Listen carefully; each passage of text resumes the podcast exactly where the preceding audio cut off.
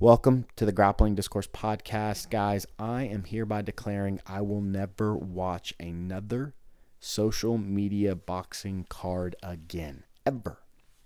I promise. I watched today's card. It was one of the worst fights I have ever seen, in the top three. Now, I have watched seven social media boxing fights. I watched two of Logan's. I watched Logan versus Floyd and then Logan versus Dillon. That was today. And then I've watched four or five of Jake's fights. I know I watched him versus Nate Diaz, him versus Anderson Silva, Tyron Woodley, Ben Askren, and maybe one other. But anyways, I'm done with that.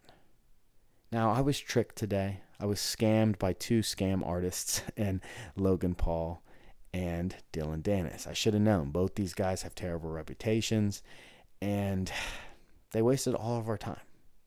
I cannot imagine anyone saying they enjoyed what was put on today by the Misfit Boxing promotion. Now, going into this fight, I mean, there was a lot of drama. And you'll see fighters, they'll kind of go back and forth trying to sell the fight, but rarely does it get to the level that these guys got to. When it gets so personal that, I mean, there's real true hate involved. And it definitely brings a lot more eyes to the fight. I kind of am reminded of like Conor versus Khabib. Like that was hate, you know. Conor hate was spewing hate towards Khabib. Like he says he was just selling a fight, but I mean he talked about everybody from his wife to his dad to everybody. Attacked the bus. I mean, you remember when he attacked the bus in New York? That was insane. What about Chael Sonnen versus Anderson Silva? Chael Sonnen went at Anderson for months. He attacked the Brazilian people. He attacked Anderson. He made fun of him every chance he got. And again, both those fights were huge fights, and tons of people tuned in because of that. And I was tuning in because I was wanting to see somebody get hurt. I was wanting to see a fight. I was wanting to see two guys go out there because they don't have a lot of boxing skill. Neither one of these guys are good boxers. And from what I saw today, they both are horrible boxers. And I will say Logan was much better and rightfully won, but Dillon, the performance he put on was just absolutely embarrassing. But I was hoping with this bad blood, with Dillon going at Logan and his fiance, and just these guys have a lot of skeletons in their closet. There's just a lot of talking points for each of them. I was hoping to see just a war, but that's not what we got. And it was just an embarrassment. I mean, Dillon Danis really embarrassed himself, and to the point where I'm hoping he just doesn't get another chance. Or at least he has to earn his way. Like, this guy hasn't competed in years, and it looked like he hadn't been training. I mean, his stand-up was an embarrassment. In the final rounds, he tried to take down Logan. Couldn't take him down. Then at the end, he tried to jump on a guillotine, and he just fell off. It was embarrassing. And then at the end, he hit a security guard and had to be separated. It couldn't have been a worse look for him. And just really anybody that has his back and that he represents, I mean, they should all. I would be so embarrassed. If that was my fighter, if that was my friend, I would be like, look, dude, that was a disgrace. And I really don't know if I can be associated with you going forward. It was that bad. Now, neither guy got hurt. Neither guy got dropped. Neither guy really accomplished much. I mean, Logan said he was going to go out there and kill him. I mean, he landed a couple of good shots, but nothing crazy. He definitely didn't hurt Dillon. Maybe kind of hurt him once or twice, but I doubt it. And then Dillon himself only landed 12 punches. Now, when I think of boring fights, I mean, there's three that really come to mind that really stick out as just embarrassing fights. Now, the third worst fight I have ever seen is Derek Lewis and Francis Ngannou. And just saying that, it sounds like that would be impossible. Two guys that have some of the gnarliest knockouts in the history of combat sports. And just guys that at any moment can send somebody to the hospital. Now, the thing about this fight And the reason why it's number 3 for me, because I just remember still while nothing was happening in that first round, in the second round, even the third round, you still just had this, there's this feeling in the air that at any moment one of these dudes could get slept. And so you just were always on the edge of your seat. You just were sitting there waiting. And now nothing ever happened, and Derek Lewis ended up winning a decision. I personally believe they both should have been like a draw, or maybe like both somehow get a loss, because it was that bad. But it still had that factor, and that's the reason that it's number 3 for me. It doesn't go higher, because the top two, and number 2 is this fight. Dillon Danis versus Logan Paul. While there was more action, the technical exhibition, like both these guys showed, was embarrassing. So it was super low level. One guy, Dillon Danis, barely engaged. Basically the entire time he was just trying to talk smack to Logan. I mean, I think his plan was to try and tire out Logan, and when Logan wasn't getting tired, because Logan quickly realized that, and so he started pulling back his punches. He wasn't just going to unload his gas tank. And he did a couple of times during the fight, but I wish he just would have went for the kill. I just really wanted to see one of these guys just, hey, like, I'm going to knock you down. I'm going to stand over top of you. Like, we've been talking trash back and forth, and I'm going to hurt you. But it seemed like Logan was there to not get hurt, and he was looking, for some media highlights. He pulled guard at one point. He tried to get the takedown, and I know he was trying to get that guillotine at the end. He wanted to get the guillotine so he could go, this wasn't a real fight. I would have killed him in a real fight. I had him in a choke, and his guillotine attempt was terrible. Now, look, he's got boxing gloves on. It is difficult to do jiu-jitsu with boxing gloves on. At times, the MMA class, they'll do some grappling, or especially like ground and pound with MMA gloves, and it's very difficult to, I mean, obviously it's like impossible to get grips, and yeah, that makes it difficult. But at the same time, he looked like an idiot. And Logan just didn't really back up anything that he said he was going to do. And I cannot imagine these guys like got paid as much as they did for the display they put on. So for how poor technical both guys were, how neither really went for it, and just the shenanigans that both displayed, like it was just an embarrassment all around. But the number one fight that I can never imagine having to watch again was Carla Esparza versus Rose Namajunas. Now, Rose has had some phenomenal fights. Now, Carla, in my opinion, is a boring fighter. But Rose has had some just incredible performances. But for whatever reason, that night, she was hesitant and she would not pull the trigger. And that was the worst fight I've ever seen. Number one, it was 5 5-minute rounds. That's a huge factor in this. And then number two, since neither, especially like Carla Esparza, it just isn't dangerous. It just blew my mind that Rose wasn't willing to take chances. It's like, look, it's not. I can understand Ngannou versus Derek Lewis while both were hesitant, because they know, like, hey, we've both got rocket launchers, and at any moment, like, the fight could be over. So I can see the hesitancy. But with Rose and Carla, I was like, I just didn't understand it, especially coming from Rose's side. And so Carla ended up winning, and I thought she should have won. I mean, Rose just barely did anything, and I really felt like that was kind of the end of Rose. And obviously Rose just lost her last fight in France, but it was just so boring, because unlike the Derek and Ngannou fight, where you thought like, well, look, maybe in this last minute they're just going to slug it out and one of them's going to go to sleep. You just knew, especially after that second round, like, oh my God, we've got 15 more minutes of this, and it is going to be the exact same thing. They're not going to engage, and they're basically just going to circle each other for 15 minutes. I mean, it was unbelievable.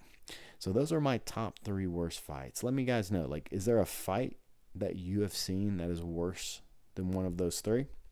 If you missed the Logan Paul versus Dillon Danis fight, you are very, very lucky. The whole thing was just a disaster, and I really imagine the Misfits promotion was just disgusted with the card tonight, and they're probably going to have a really hard time, in my opinion, getting another card, like especially like selling. Because to me, like these gimmicky things, like the first time there's like a disaster like today was, more and more people are going to tune out for next time. Because you're marketing gimmicky fighters that aren't good. And so you need to see lots of action. You need to see these guys go after it and not play it safe. Like when they do, it's different when like Floyd Mayweather plays it safe, because that's the highest expression of boxing that there is, or like one of the highest. You know, he's one of the top 10 greatest boxers of all time. But when I see Dillon Danis do that, I'm like, oh, what? I mean, what does he have to, what's he doing out there? He's just embarrassing himself. Like, go out on your shield, dude. I mean, he took some of the punch. You felt his power. Like, I just didn't, it just made no sense. And Dillon's been known. I mean, I say this because somebody was asking me today, like, well, when was the last time Dillon competed? I'm like, it's been years. So, because they're like, isn't he a jiu-jitsu guy? And I'm like, he's really nothing. I mean, he hasn't competed in jiu-jitsu in like 5-6 years. He hasn't competed in MMA in the same time, you know. And I know he's had a couple of injuries, but the dude's not an athlete. And I mean, what did I expect? Really, I'm asking myself that. What did I expect today? Dillon threw the microphone at him. They were separated by a cage at the weigh-ins for the final stare down. Logan Paul was shooting, you know, the handguns at him. Dillon was kicking the stage. Gordon Ryan went up there and said something about washing his cars. I don't know. But this is the last time I will tune into one of those. Recapping ADCC. Guys, I had a good time watching ADCC. I've got to say, day one, like, I bought Flow Grappling. Like, I paid the monthly subscription for day two. Day two is where the craziness goes down. These people, these athletes have to win 5 matches to win the East Coast Trials. And there are killers in each one of those divisions. But day one was really just filled with highlights. Dudes getting dunked on left and right. It seemed like every time I clicked to a match, it was ending in 40 seconds, whether it was Kieran Kershuk or Ethan Crelinsten or my boy Keith Krikorian or Nikki Ryan. I mean, the list goes on and on. The top seeds just decimated these dudes. And it felt like, just felt like you were watching like pros going against amateurs at times. And while there were a couple of good scraps, I would say there wasn't any big upsets. And I was telling you guys at my last podcast, like, man, that's what ADCC trials are known for. There's always like some top seed gets knocked out and everybody's like, who is this dude? But that didn't happen this time. So part of me is wondering, have we kind of figured out the North American grappling scene? And what I mean by that is there not any hidden gems out there? Like just hidden dudes that nobody knows about? Have we kind of established our top 10 grapplers, you know? And obviously the best of the best aren't there because, you know, they've already been invited to ADCC. Like the Ruotolos aren't there and stuff. But at the same time, you know, there's a lot of world-ranked grapplers in this event. And, yeah, just it has me wondering, like, okay, like, because I know a lot of people have this question. Since jiu-jitsu isn't super profitable, are there guys out there in just random gyms that could go and compete against some of the best guys in the world? And I just always wonder at these events, like, is this the year that this like random samurai comes out of nowhere and just subs the whole field? And it's just, it's not this year. It's looking like to me it's going to be one of those like NCAA tournament brackets. So if you've ever watched NCAA men's basketball, you'll know that it is a grueling event. There's 64 teams. And they seed, so there's 4 1-seeds, 4 2s, all the way up to 16, right? Well, some years there are upsets like crazy. And we, again, like I said, we've seen that in the past at some of these ADCC trials. But some years in the NCAA tournament, it's a chalk year, you know? All the 1-seeds make it to the Final Four, and then the championship ends up being like a 1-seed versus a 1-seed or a 1-seed versus 2-seed. And that's what it feels like this year, because when I look at the brackets, when I look at who's left, it seems like in the 66-kilogram division, it's probably going to be Ethan Crelinsten versus Keith Krikorian in the finals. I can't really see. I mean, I guess Deandre Corbre or Keith, like, that'll be a phenomenal match, but I just see Keith versus Ethan in the final. And as much as I love Keith, I'd probably give the edge. Like, I'm a betting man, I want Keith to win, but if I'm a betting man, I had to put down $1,000, I think Ethan's taking this one. He just looks so sharp, and he's had Keith's number in the past. I would love to see Keith finally get redemption against Ethan, but, you know, I'm picking Ethan. And that's 77. It looks like Nikki Ryan. Nikki Ryan, I think this is his event, man. The time period isn't too long, so he's not having to do like 15-minute matches where you can really gas out.